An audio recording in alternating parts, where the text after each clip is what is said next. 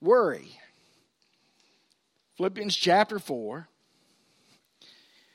In the first uh, three verses, he's talking about two ladies in the church that are having a spat and how that he needs that uh, uh, that they need to get along and that Clement needs to help them and the fellow workers to get the church back where it needs to be. In verse 4, he has some things through verse 7 we're going to look at this morning. He says in verse 4, notice, Rejoice in the Lord always. Again, I say, rejoice. Let your gentleness be known to all men. The Lord is at hand.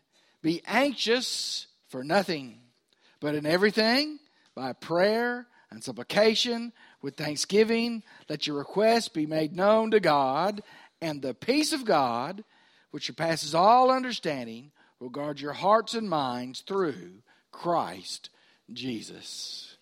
Let's pray. Father, it is so good to be in your house. We're thankful that you've allowed us to be here. Father, I just ask that as the Lord of life, you'll break the bread of life with us. And that, Father, as we focus on you and your word this morning, uh, that you'll just speak to us in a very clear and understandable way. And that, Father, not only will we hear you, we will obey you. For those within the sound of my voice, Lord, that, that need to come to Jesus as their personal Lord and Savior this morning, please allow that. Father, for those that need to come and join the church and put their life and work here in baptism or letter or statement, allow that. For those that need to come in rededication or recommitment, Father, you have your way with us. And Father, as you do these things for us, we'll leave this place glad to have been in your house today. In Christ's name I pray it. Amen. Now, worry seems to be a common problem of our day. There was an unknown poet that I looked up. I looked up on worry, and here's what he said He worried about the weather, he worried about his health, he worried about his business, he worried about his wealth. She worried about the children, she worried about her clothes, she worried about the neighbors, and she worried about her woes. They worried about their taxes, they worried about their pets, they worried about their future, they worried about their debts. They worried, still they worried, they worried, but alas, they worried about a lot of things that did not come to pass. Daniel Grant was the president of Ouachita Baptist University when I attended. And he came up, I don't know if he came up with his own or found it, but he shared this one of our chapel services. It's 12 ways to worry scientifically. So if you ever wanted to worry scientifically, here's how to do it. Notice what he had to say. Never worry over rumors or what they say. Number two, identify your worry problems by writing it down.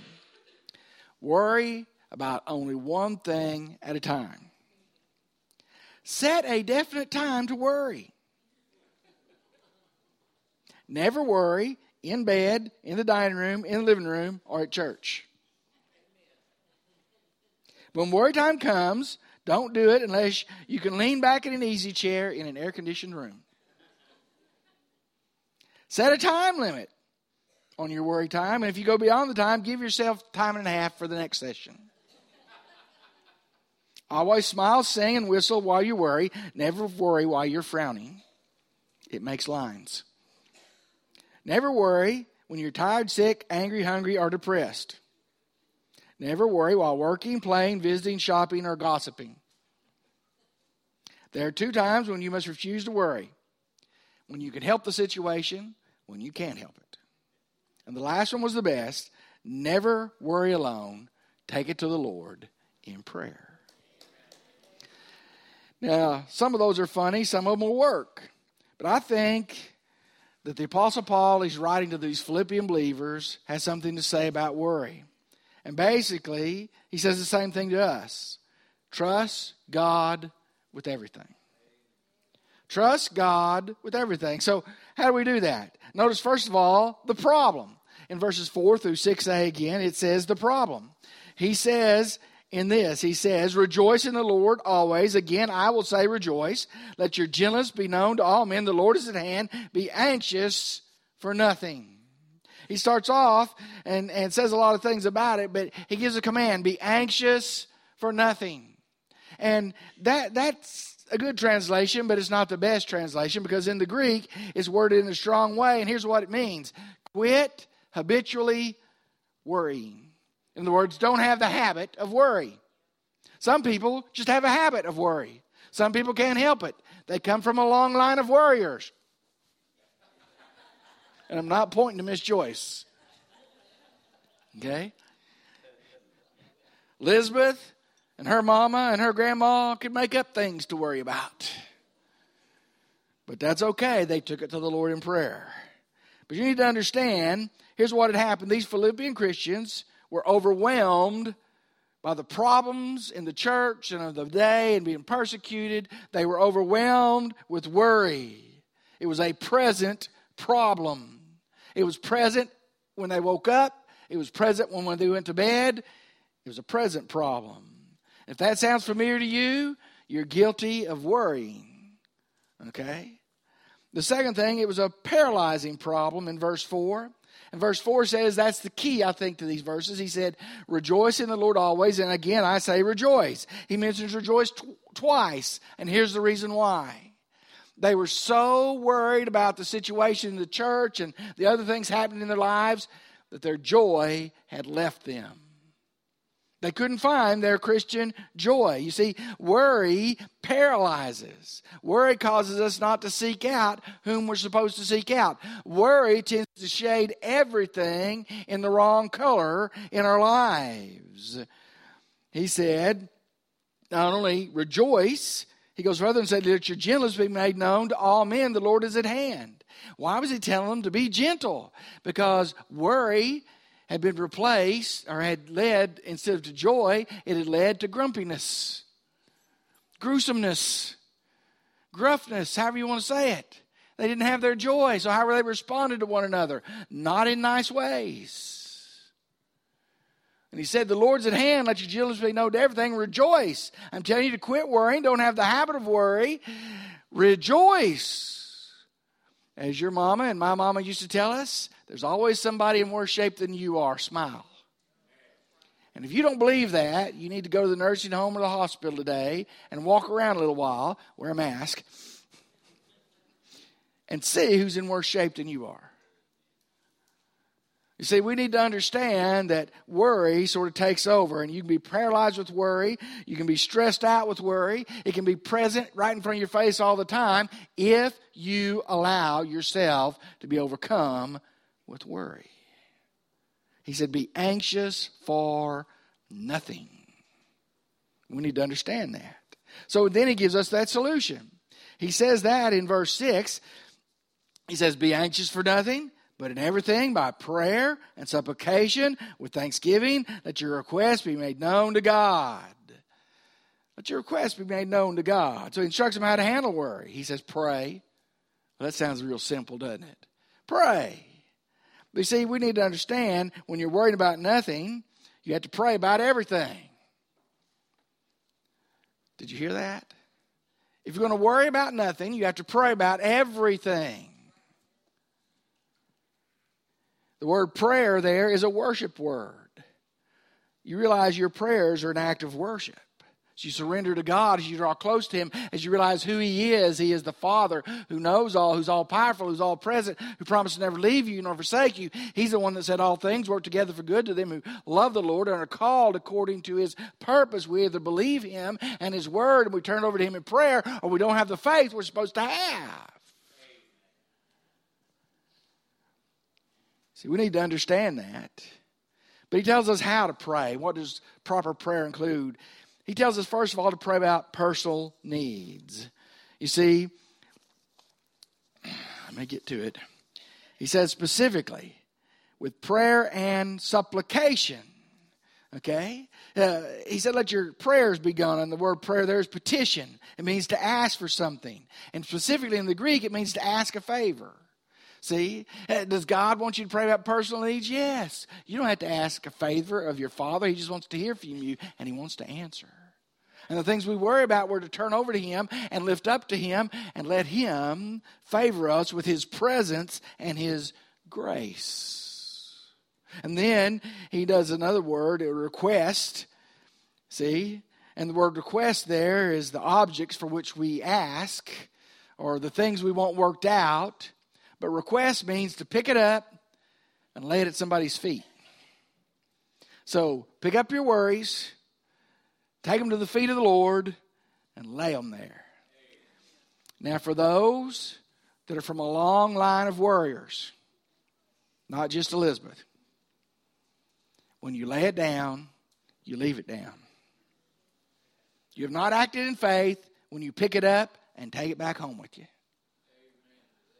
God is able to take care of it. So he says, play for personal needs. He says to lay it before God, and he says to be thankful. Because he says to do all that with prayer and supplication, with thanksgiving, let your requests be made known to God. Be thankful. It's hard sometimes in the midst of life, in troubled situations, to be thankful. And we have to look for those things. but realize in the worst of situations, we can still be thankful that God is with us. We can still be thankful that God is for us. We should still be thankful that God gives us church families to help us through those things. We need to understand that.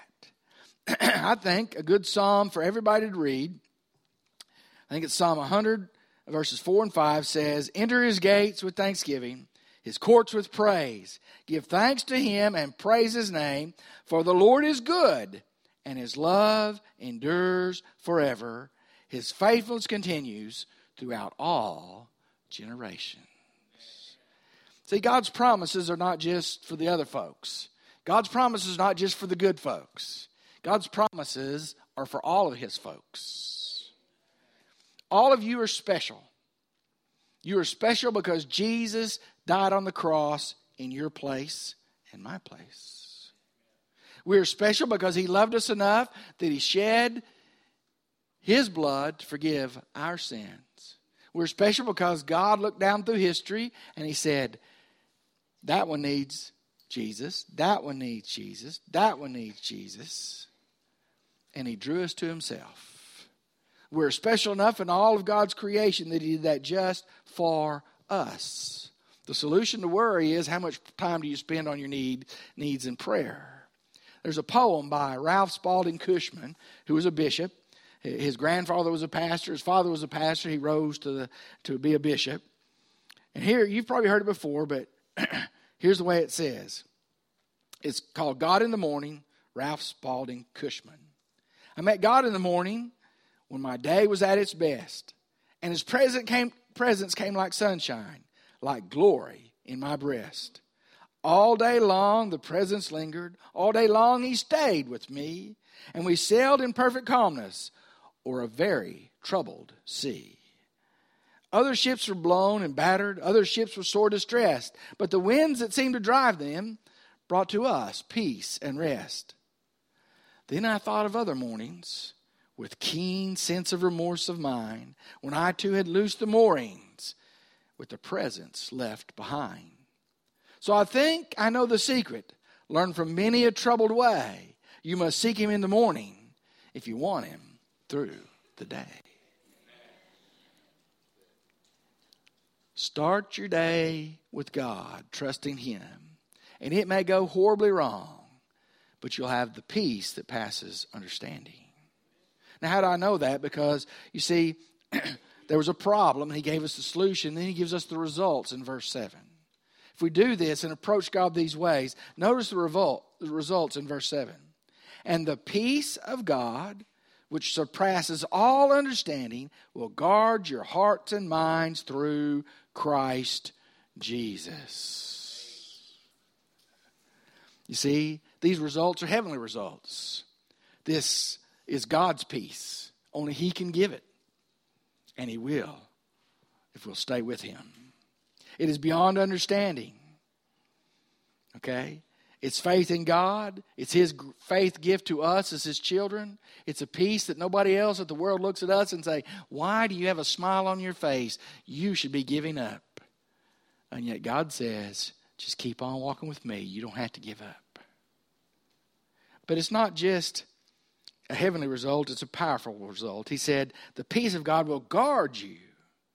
And the word guard there is a picture of a Roman garrison. And the garrison surrounds the city and they set the guard. Now, if you haven't realized, when you set the guard, the guards are there to keep everything out that would harm. God's peace is there to keep everything out that would harm. It's his result. Norman Vincent Peale wrote a little book called Stay Alive All Your Life. And he wrote about, in, in his denomination, they call him a sexton, but it, it's really a, like a plant manager. He made sure everything was okay inside and outside the church grounds. In a Baptist church, that's the Building and Grounds Committee. And boy, do they love it. Some of them, well, I better not chase that rabbit. Some of them needed to meet uh, Mr. Sydock because he always had something every Sunday for the Building and Grounds Committee.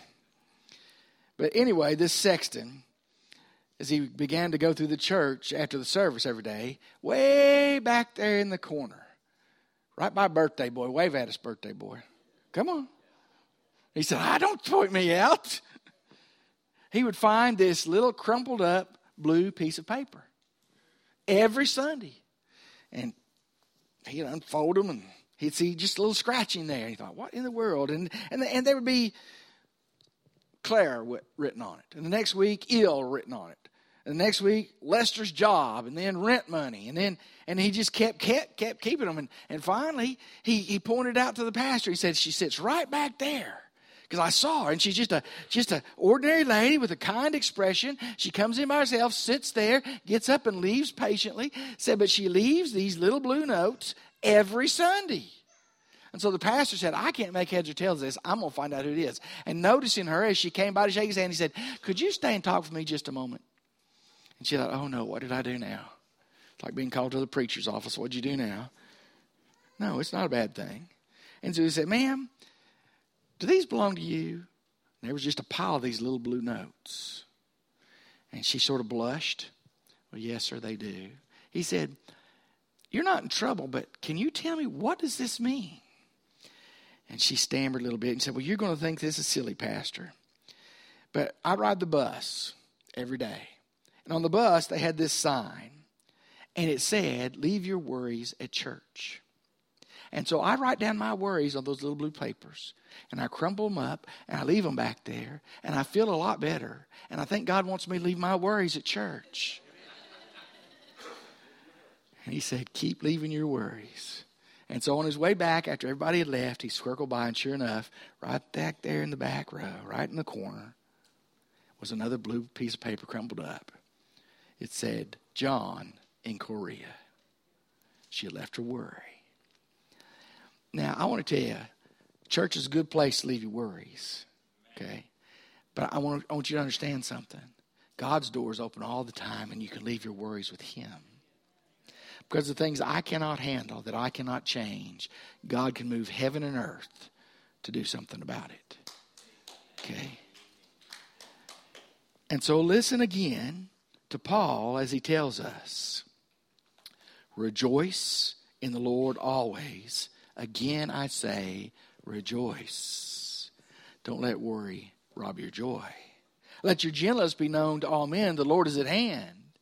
Don't let worry rob your disposition.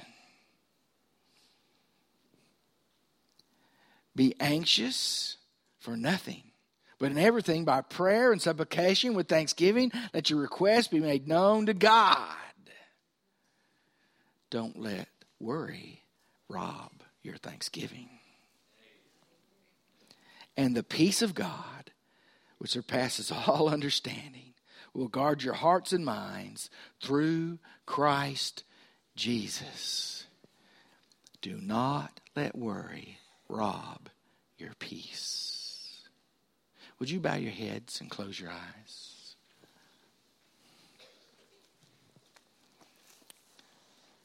Father God, there are many things we can worry about in life. There's so many sitting within the sound of my voice that are suffering health problems, real problems right now, Lord. They wonder about the future. They wonder about their spouse, they wonder about their family. Lord, you have them in your hands, and I ask if it be your will, you would heal them. And Lord, that you'd give them grace during this time. Lord, several in our church family are in that shape, and they need they need your peace, they need your joy, they need your thankfulness. But all of us need that to some extent with all the things going on in our church, in our work lives, in our family lives. Father, give us the joy of our salvation. Now, Father, if there are those who need to release some of these things to you, just lay them at your altar, then bring them forward to do that. If there are those who have let worry rule their life and they want to come back to you and rededicate their heart and life to just have faith in you, then let them do that. If there are those who don't experience worry, they think they've got life by the tail, but you've assured them that they don't, that they need to accept Jesus as their Lord and Savior, then let them do that. If there are those within the sound of my voice who need to join the church, then Lord, let them do that. But Lord, let us not worry about what you and you alone can handle. We give this time to you. It's holy because you are here. In Christ's name, amen.